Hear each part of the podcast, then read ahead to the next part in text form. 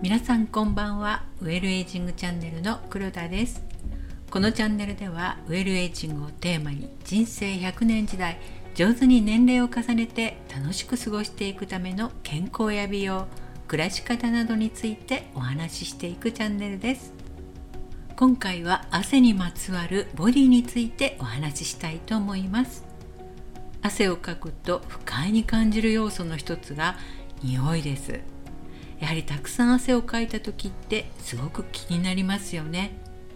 もともと汗っていうのは汗自体無臭なんですけれどもかいた汗を放置することで匂いというのが発生するようになるんですね。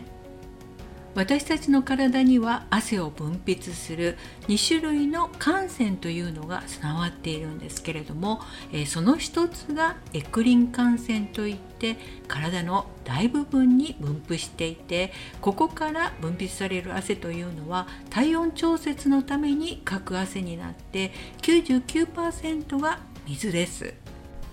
もう一つはアポクリン汗腺といって脇の下などの限られた部位のみに分布していて毛穴の奥の皮脂腺の近くに備わっているので皮脂と同じように毛穴を通って分泌されます。なのでアポクリン汗腺で生成される汗というのは毛穴内の皮脂や老廃物を含んでいる状態の汗になります。この2つの汗腺から分泌された汗を不快な匂いにさせるのが私たちの皮膚の表面に住んでいる常在菌なんです。常在菌の中に、えー、汗に含まれる成分と古い角質や皮脂などの汚れを大好物にして、えー、繁殖する菌というのがいるんですね。その菌が分解する際に嫌な匂い物質というのを作り出してしまうんですこの常在菌ですが、え、腸内に住む善玉菌や悪玉菌などと同じように、え、私たちの皮膚にも多種多様な菌が住んでいてそのバランスで皮膚を守る働きをしているんですね。こういった夏場の汗の匂い対策には、えー、匂いの元になって菌の餌になってしまう汗の中の成分や老廃物そして皮脂の汚れこれらをしっかり取り除いて清潔に保つということが何より大切になってきます。汗はかいてから1時間経過すると匂いを発し始めるのでできるだけ早めに拭き取ることが大事です。拭き取る時は市販の汗拭きシートか濡れタオルが非常に効果的で乾いたタオルでは拭き取れない塩分や雑菌も一緒に拭き取ることができるんですね。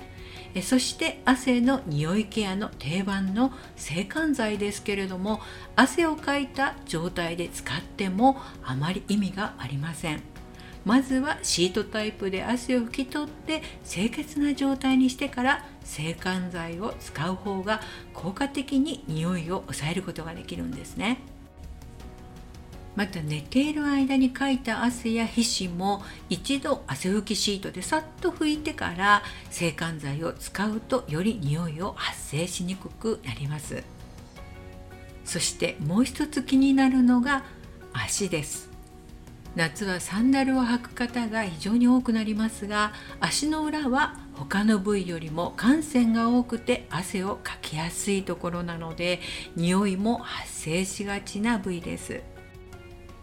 特に足の裏の角質を溜めたままにしていると菌が繁殖しやすくなって匂いの原因になるので足の角質ケアというのは匂い対策には非常に効果的になります。夏の汗を不快な匂いに変えないために汗拭きシートなどを上手に活用して体も気分もすっきり爽やかに暑い夏を乗り切りましょう。ということで今回は汗にまつわるボディについてのお話をいたしました。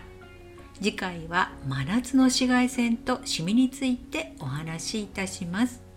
それでは今日はこの辺で。お相手はウェルエイジングチャンネルの黒田がお届けいたしました。今日もお聴きいただきありがとうございました。次回またお会いいたしましょう。